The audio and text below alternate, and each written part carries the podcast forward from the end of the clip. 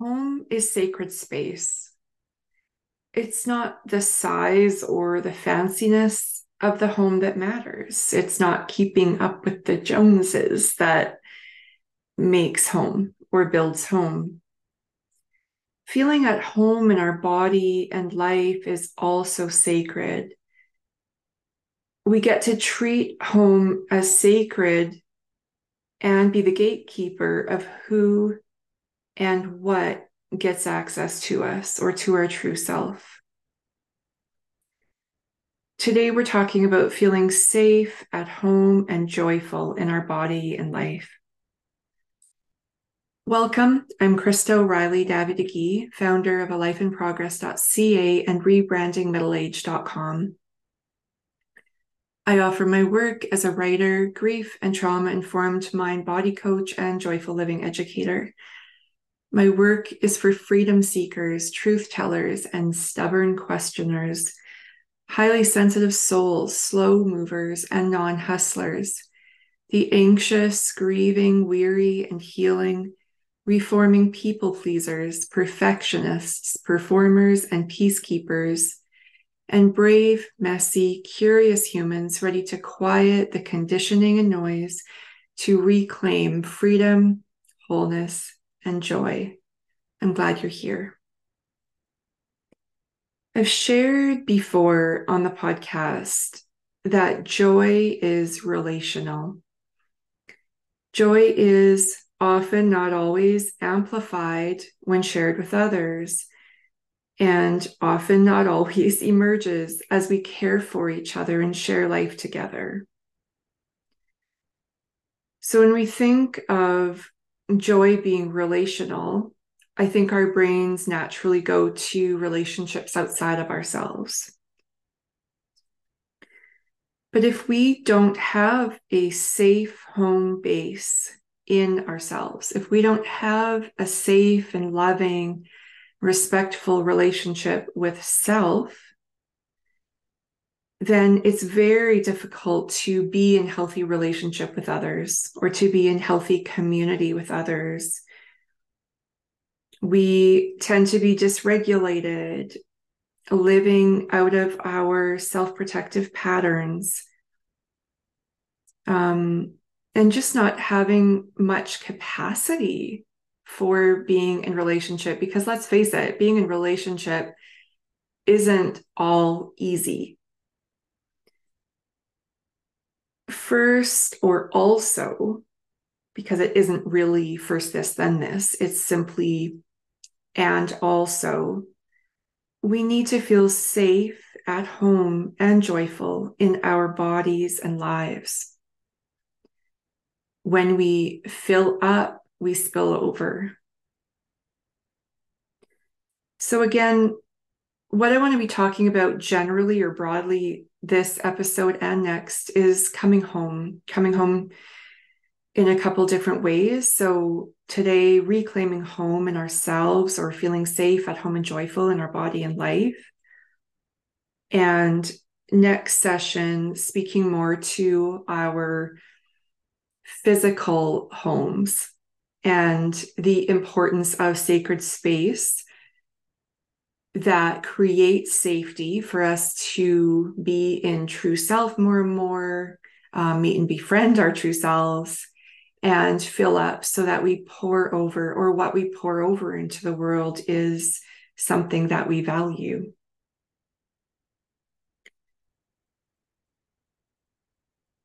Four key points that I want to touch on today. And I will preface this by saying one of the things that holds me back often especially in my writing like writing my um, current manuscript is just feeling like oh, but i can't you know i don't have space or energy or capacity to go deep into every single nuance and every single bit of science. And i i i don't like not sharing things you know with accuracy and stuff. So that so that holds me back. So i'm prefacing this by saying you know often i need to just really briefly touch on things superficially.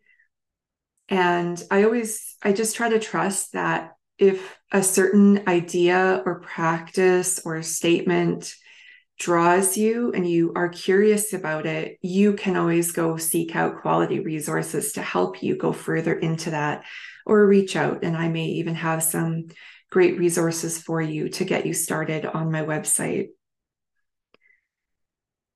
So, first point is I don't need fixing. I can't speak for you because, um, as much as I don't think you need fixing, that's up to you, right? I believe that you are the expert on your body and life. I am the expert on my body and life. And I know that I don't need fixing. I am not broken. One of the problems in this world, I think, is that we have this idea that everything needs fixing. And it what happens is we internalize shame and judgment about simply being human in a messy world. So if we are in pain or in grief or we are experiencing fear in an area of life, we equate that with bad or wrong or broken. But what if it's simply human? What if to be fully awake and alive on this planet means to be awake to the full gamut of human emotion and experience? And some of them are incredibly uncomfortable, very challenging. Um, and and that doesn't make them wrong or bad. So we have a belief that to be whole means to never suffer, to never feel pain or grief or fear, to somehow be perfect, an imaginary perfect which we can never do because we are all always in progress, simply practicing. There is no other way to be. And yet, if we pause and check inward and get really honest, we can, uh, I, I bet all of us can see the deeply rooted stories that make us feel less than whole or broken or somehow wrong or bad because we don't have all the answers or you know we're just life is messy and hard at times you know and, and that doesn't even mean the whole all of your life is messy and hard but it might mean that a piece of your life is messy and hard i don't need fixing i need to be witnessed I need to be witnessed by others in safe spaces. I need to be witnessed by myself above all, although sometimes, you know, we are made for co-regulation. We we heal together. And that doesn't mean we fix each other, but just by creating safety with and for each other, there is space for us to express our experience um, and what we're noticing and our pain and fear, whatever it is. And simply by being witnessed in safety, often we're we're free enough to go on. We don't always need a solution. We don't always need a tool or a practice. And there is a natural inclination in probably all of us. Maybe there are some, you know, super evolved humans who, you know, super all wise, all knowing humans who don't do this anymore. But I think it is a natural inclination to want to find a solution. And more and more, I'm understanding in my own body and life that most things simply need to be witnessed. So I don't need fixing. I get to move at my own pace, and my pace is often way slower than what I perceive to be the norm. on in the world, you know, or in this culture. Um, I move slowly at the best of times. I'm wired that way. So I need a lot of space to think things through and connect the dots internally to make sense and to understand why I'm doing something and how it works and how it fits together and um, why it matters, you know, to me, to my work in life. That's part of being a stubborn questioner, by the way. And and then I can take action. And then going through years of grief and trauma, moving through trauma, it's it's a very slow process. But I get to move at my own pace and I don't need fixing. And a little side note here is that not everyone deserves space in your life and not everyone deserves the fullness of your story.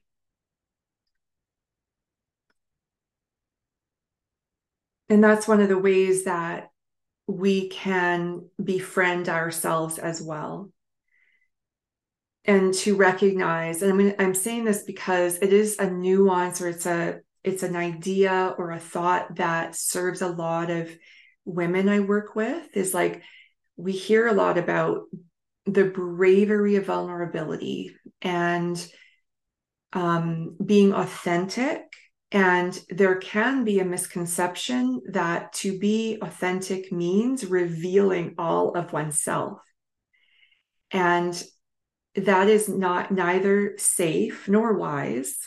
And nor necessary, appropriate, whatever in every situation. It is authentic to consciously and wisely choose who and in which containers we share which parts of ourselves. all of our and so actually i forgot to say this so i'm kind of circling back to when i said that you know we're i was talking about all all of our human emotions are just part of the human experience and that doesn't mean they're wrong. You know they can be very difficult.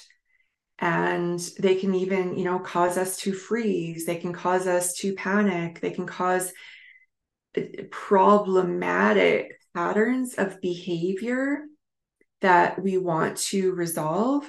But the emotional experience or the ability to be with and to name and then express in healthy ways all human emotion is very important. Um, sometimes I write about giving ourselves permission to feel.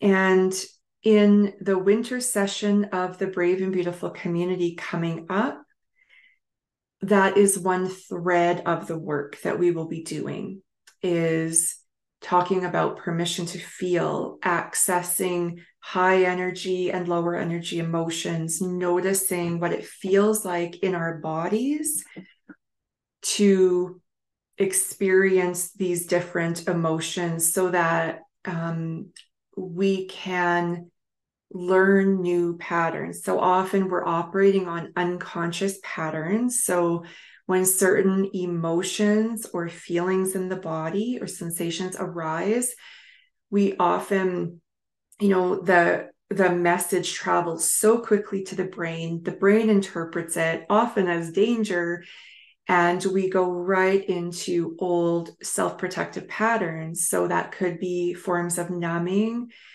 um, dissociating um, yeah running you know whatever it is you know so running might be like busyness filling our lives to the brim to distract etc so we're going to cover that more in the winter session of the b&b and also in the seasonal call coming up, this my seasonal transition call. I'll speak to that a little bit more later because you can actually get that for free um, if you're joining my membership community, or you can pay to join if you just want to access the call. But the seasonal transition call this time, this one, I will be setting aside a bit of extra time to talk about psychological, emotional, spiritual seasons of life. What does that mean? Um, yeah. So, in case that interests you, you can head over to my website or reach out for more information. I'll put some links in the show notes. All right, moving on. Second point that I want to talk about here as we briefly explore the idea of coming home to oneself or feeling safe at home and joyful in our body and life is that daily recovery is necessary. This it's it's a topic that feels tricky on some levels. One, because what I'm really talking about here is spaciousness and rest and breathing room, which I believe every human needs. Some of us thrive with more activity level in our lives than others, but we're all in these human bodies and we need rest. And if we want to actually hear our inner voice or access our pain to you know figure out how to be with it and keep showing up to life or to be with our grief or to vision and truth tell about what we want in life we need spaciousness. We have to have room in our lives so that we can do this work. But we live in a culture that really promotes and values hustle or perpetual busyness, performing, jumping through hoops, etc. And there are the very real needs of needing to pay for a safe home and keeping the lights on and getting, you know, buying food. And sometimes these are in conflict. And so while I do not want to dismiss that reality, I have, you know, and yeah, so I, I'm not dismissing that reality. And also, in case you are in a position where you know that you could, if you're really, really honest with yourself, you could slow down. You could do that work. You could prune even if it's hard, hard on the ego, um, hard to set new boundaries, etc. But it is an option for you. Then I invite you to consider this, what I'm saying. So, daily recovery is needed. And especially, I will say, for the highly sensitive soul, or for those of us who are recalibrating or recovering from chronic stress, burnout, trauma, etc. And that includes a large percentage of the population. So, holidays are lovely. But often, if you don't have that daily recovery or regular recovery, you probably experience something like you go, go, go, you finally get a break and you crash and you get sick. Or you push yourself, you bypass your body's needs, and then you fall sick. And that's what gives you the permission to cancel everything and lay on the couch while you have the flu because you aren't in a place yet where you're willing to just say no and give yourself the rest that your body is screaming for so that you don't have to fall sick. I see this with my husband, who's a teacher, a pattern of, you know, go, go, go all year, um, just too much. And then in the at the summer break, kind of crashing and many many many many people live like that. And it's not saying it's a it's a it's about fault either right? Because a lot of work environments just don't allow you to take the rest you need or don't allow a more sustainable pace. So we still need to look for where we can exercise our agency and build more recovery in to our days. So often, though, we live these lives that, you know, I'm not, again, choice or no choice, we're living these lives that aren't respecting our true capacity. Often we don't even have the space required to do the things that are already on our to do list, like the basic foundational things that keep us healthy, like movement, making some, you know, nutritious food, adequate sleep, connection. Many of my clients, though, and community members are in the middle season of life where you have a bit more flexibility than you did once upon a time. And most of my clients and community members could and can make some choices to reprioritize. And again, get very honest about what kind of life you want to lead from now moving forward. So, do you have space for those basic foundational things? Do you have space to rebuild felt sense of safety in your body and life, to recover from daily wear and tear, to listen inward, meet your pain, rest, vision, and truth tell? The third point, and again, thinking about home as sacred space that is the picture the vision that i want to offer um, i'd be interested to know how you feel about that idea so what i have noticed in speaking over the years with other highly sensitive people is that this makes sense to us home as sacred space i don't know for sure if everyone relates to that. So, home as sacred space. Again, next week, next episode, we're going to talk more about the home environment.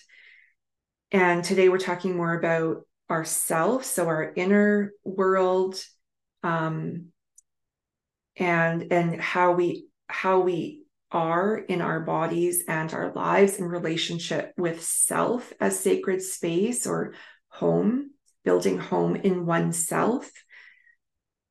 So, from that perspective, can you make choices from a loving and nurturing place instead of from a rule oriented, judging, shaming, or controlling place? So, even if we're talking about those foundational health practices that I referred to, like movement, good food, sleep, connection, the motivation matters. So, anything, I, I've probably shared this on the podcast. I share this often in my one on one client work that any beautiful, wonderful practice can become weaponized if we use it to bully or shame ourselves, if we use it to restrict, control, um, mold ourselves into an image of something, you know, that we think we should be. So making a, a nutritious meal for ourselves can come from a loving place or it could come from a different motivation um, one thought that was coming up for me was around wine. And i've had an interesting relationship with alcohol. I've talked about it before.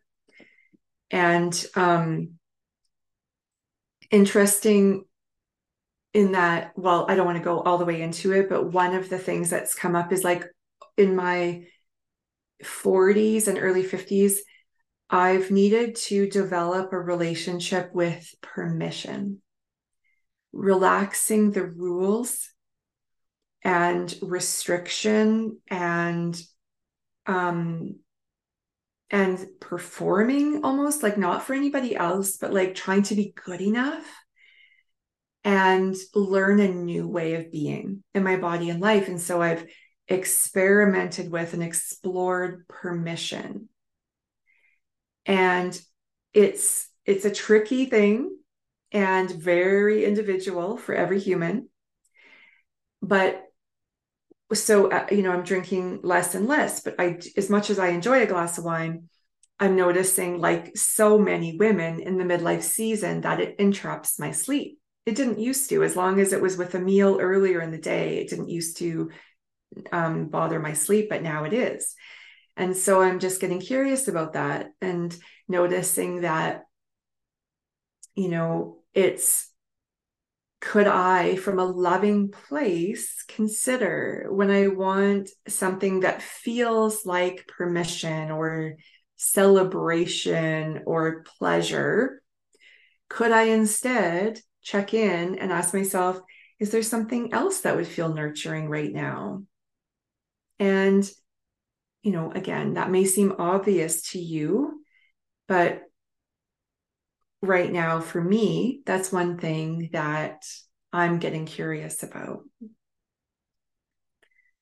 So, making sure that our choices are coming from a loving and nurturing place helps build safety in our bodies and our lives. And I think this is something that takes a lifetime to unpack because of our culture, our conditioning, not just cultural, cultural, religious, family of origin, etc. conditioning. All right, the fourth point and last point that I wanted to touch on today is around the cultural dictates that lead to burnout, bodily dissatisfaction, self loathing, or self abandonment. Again, really big topic, important topic, I believe. But if we want to feel safe at home and joyful in our bodies and lives, then we will need to do the work to become aware of and then figure out like what the heck to do with the truth that there are all of these cultural dictates that have told us from the beginning of our lives how to measure up, how to win approval, how to decide we're good enough, how to be affirmed, how to be palatable. And so some of these things I've touched on, but some of them are a belief that there is one size and shape of body that is worthy of love. There is the promotion of more and faster is better. There is a push at times to pour out and pour out until you are empty and have nothing left. Um, or the story that to be good and kind and compassionate means to give everything you have until you run dry. We need to declutter the junk. And this is, again, I think a work, the work of a lifetime. But we do need to start wherever we are Again, I believe this requires spaciousness because let's face it, like if you're going to do any kind of like read a book that helps you listen inward, and you know, like one of my a book I recommend is No Bad Parts by Dick Schwartz. It's on internal family systems, great book, but it's not for the faint of heart. Like you need space to do that type of internal work. Um, I'm taking a course right now on the abandonment wound. And um, I think it's by Jeff Brown, could be wrong. Not a super long course, but it's like it's deep stuff. It requires spaciousness and not just to rush through exercises. Like this is life changing stuff that I believe brings healing to ourselves individually and then spills over and can disrupt unhealthy intergenerational patterns, it's important work. It needs spaciousness. Often, also, we need other people to do this work in safety. All right, so as we declutter the junk, we might meet old childhood stories and wounding. But another part of that that I've been noticing is we also might start reclaiming our childlikeness.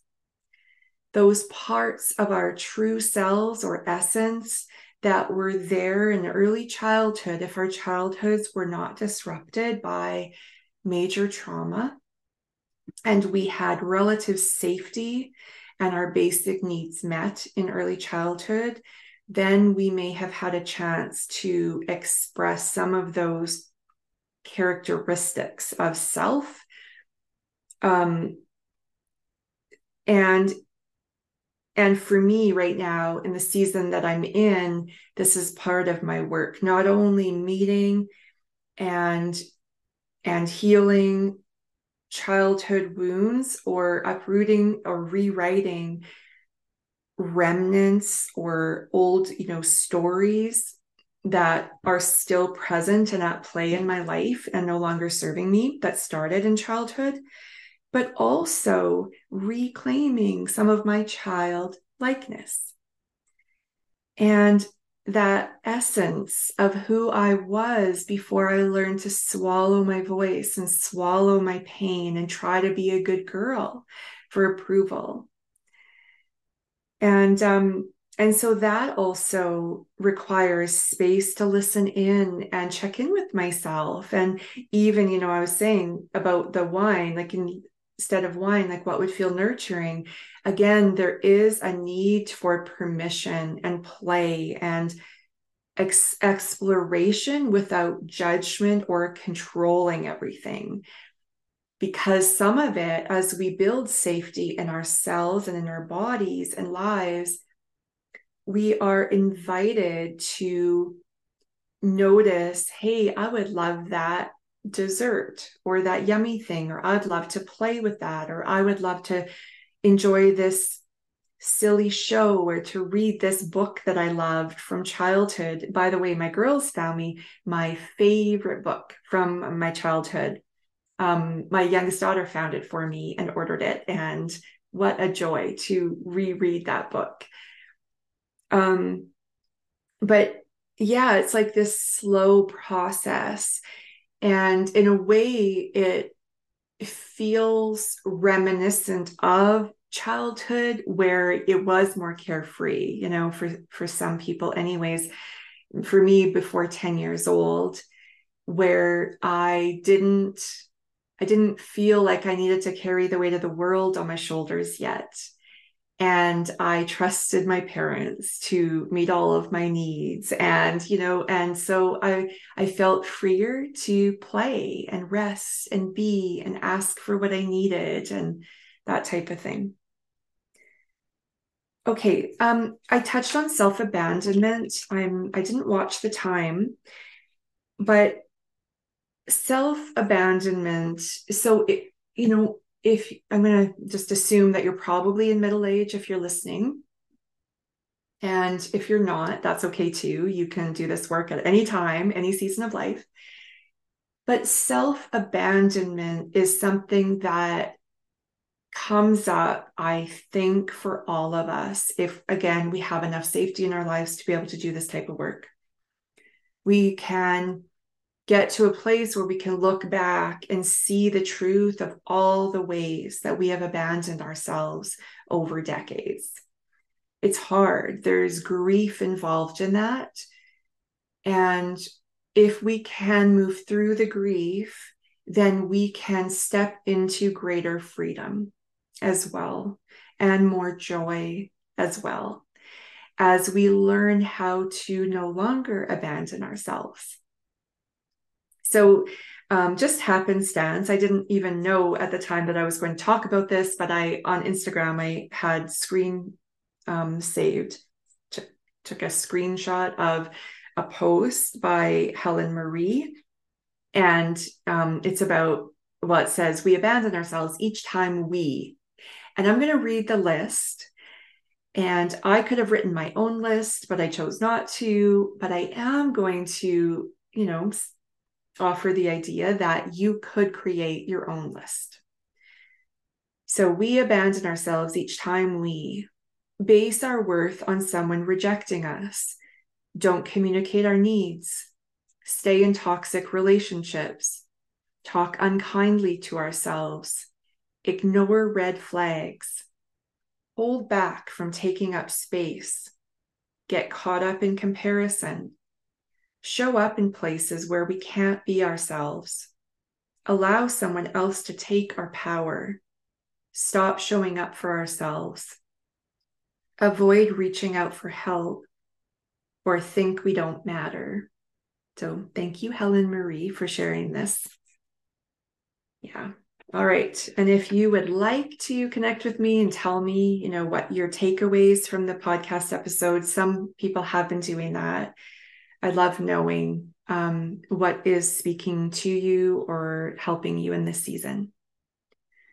So, what I'm enjoying as we wrap up, yesterday I went to my Pilates session and my instructor celebrated. She told me that the previous week I had pa- done 100 lessons and she was celebrating that with me, which I was I just thought was so sweet and unexpected. I wasn't counting, I had no idea. And um, I guess they're doing that at their studio um, when people pass the 100 mark of a class, or in my case, I do private Pilates sessions. And um, and she gifted me a couple things, which was lovely. So what I'm enjoying is that lovely celebration and her prompting and ca- drawing my attention to it meant that I came home and celebrated my hard work. And I was, I am proud of myself because these past years have been really hard. But I kept showing up. And um, some days I was grieving too much. I couldn't stop crying and I didn't go. Other days I went and I was exhausted and we just moved at my pace. Other days I go and I have a lot more stamina and I let her, I invite her to push me harder. And that it all feels really good because I'm listening to my body. I am respecting what's happening in my nervous system, in my energetic capacity, like actual like physical energy or stamina. And I'm practicing showing up even when it would be easier many days to not go. I started after my 50th birthday. So when I turned 50, one of the loving and nurturing things I did for myself was to try a new form of movement.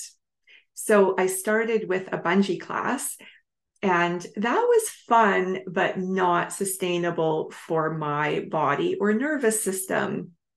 I find that a lot of us who tend toward anxiety or we are highly sensitive, um, we do really well with slow and controlled movement. So, and that bungee class was high energy, kind of like moving more adrenaline through my body, and I did not need that. So, anyways, but I tested that out, and then that led me to this new Pilates studio. And I started these private sessions, which I love because all the attention is on me. It's all about my alignment, my needs, and we have great conversations each week. Um, I am, however, going to add in some classes. At the time, because of trauma, I could not have gone to a class. I just couldn't be in that situation. I didn't feel safe. Um, and the private sessions were just what I needed to feel more empowered in my body and build that inner felt sense of safety again. And now I feel ready to expand a bit more and test out the classes as well. So I feel really excited about that and grateful that my teacher um, celebrated with me. In terms of imperfect action, two thoughts here. One is create your own list as long as you can stay out of shame and judgment. Create your own list of the ways that you tend to abandon yourself or that you have abandoned yourself. Now, only do this if you can stay in a growth mindset, um, if you can stay grounded in self compassion. Otherwise, just don't do it. It's it won't be helpful right now.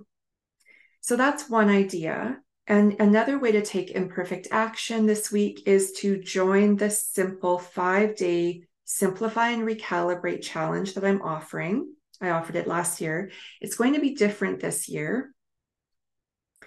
Um, sign up ends tomorrow though, by end of my workday.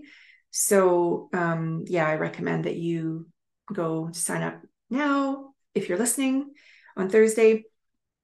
All right. Um, and you will have access to the replays until the end of January as well. So you don't have to do it December 4th to 8th. You can take more time and do it at your own pace. Um, so, in invitation for you, the Brave and Beautiful Community Winter Session will open for early enrollment on Monday. So, for two weeks, early enrollment is open. Um, and there are a couple advantages to signing up within during that two week period. One of them is you'll get current rates, so a lower price. Prices are going up in January. And I haven't figured out exactly. I don't want to raise them a lot, but as you know, cost of living, my gosh, all of my business expenses have really jumped. And um, so they will be going up. And in January, and so, you know, get the lower rate by joining now or starting Monday. And then also, you can join us for our seasonal call, the seasonal transition call on December 20th. And you'll also get the replay. You don't have to join live, it's a two hour call. I give you a workbook I walk you through a seasonal check-in. I will be spending more time. So each set, each seasonal check-in, I spend a little bit more focused time on one layer of seasonal living. And this time it will be around the like what is a psychological emotional spiritual season of life what does that mean how do you use that information to you know, live a soul honoring life or to befriend yourself and move towards wholeness and joy. So, again, you'll get that free. And even though our winter session starts on January 15th, you will be able to join us for that call in December. And um, yeah, I'd love to welcome you there. So, the overarching themes. I won't say too much more about the membership, but you will have a link that you could go read more. You can reach out for a free chat with me if you need help figuring out if this is a good fit for you. But the overarching theme for this year, so I go like according to the school year. So this year in the B&B, the overarching theme is filled up and overflowing in the winter session, we're talking about relationship to home. So we're going to explore different facets of that. Building home in oneself, for instance, our home environments, um, and some other things.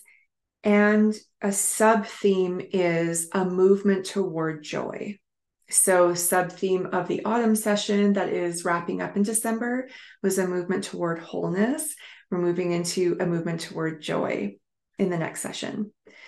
Um, yeah, I guess a final thought is that in case you haven't ever looked at the Brave and Beautiful community, um, this is our fifth year running. It's for women somewhere in the middle season of life. Um, there are outliers, but for the most part, part women who are close to the 40 year mark and then up to early 70s uh, are the you know they love the membership and again there have been some younger people and that has worked really well. Like one of our young the youngest member actually has been with us for i think this is her fourth year or third or fourth. Um, and she's you know she fits in beautifully. So you can self-select but my work always like i'm always looking at studies and stuff that and experiences that center around the experiences of the woman in the midlife season all right. So, wrapping up, until next time, make peace with messiness to make space for joy.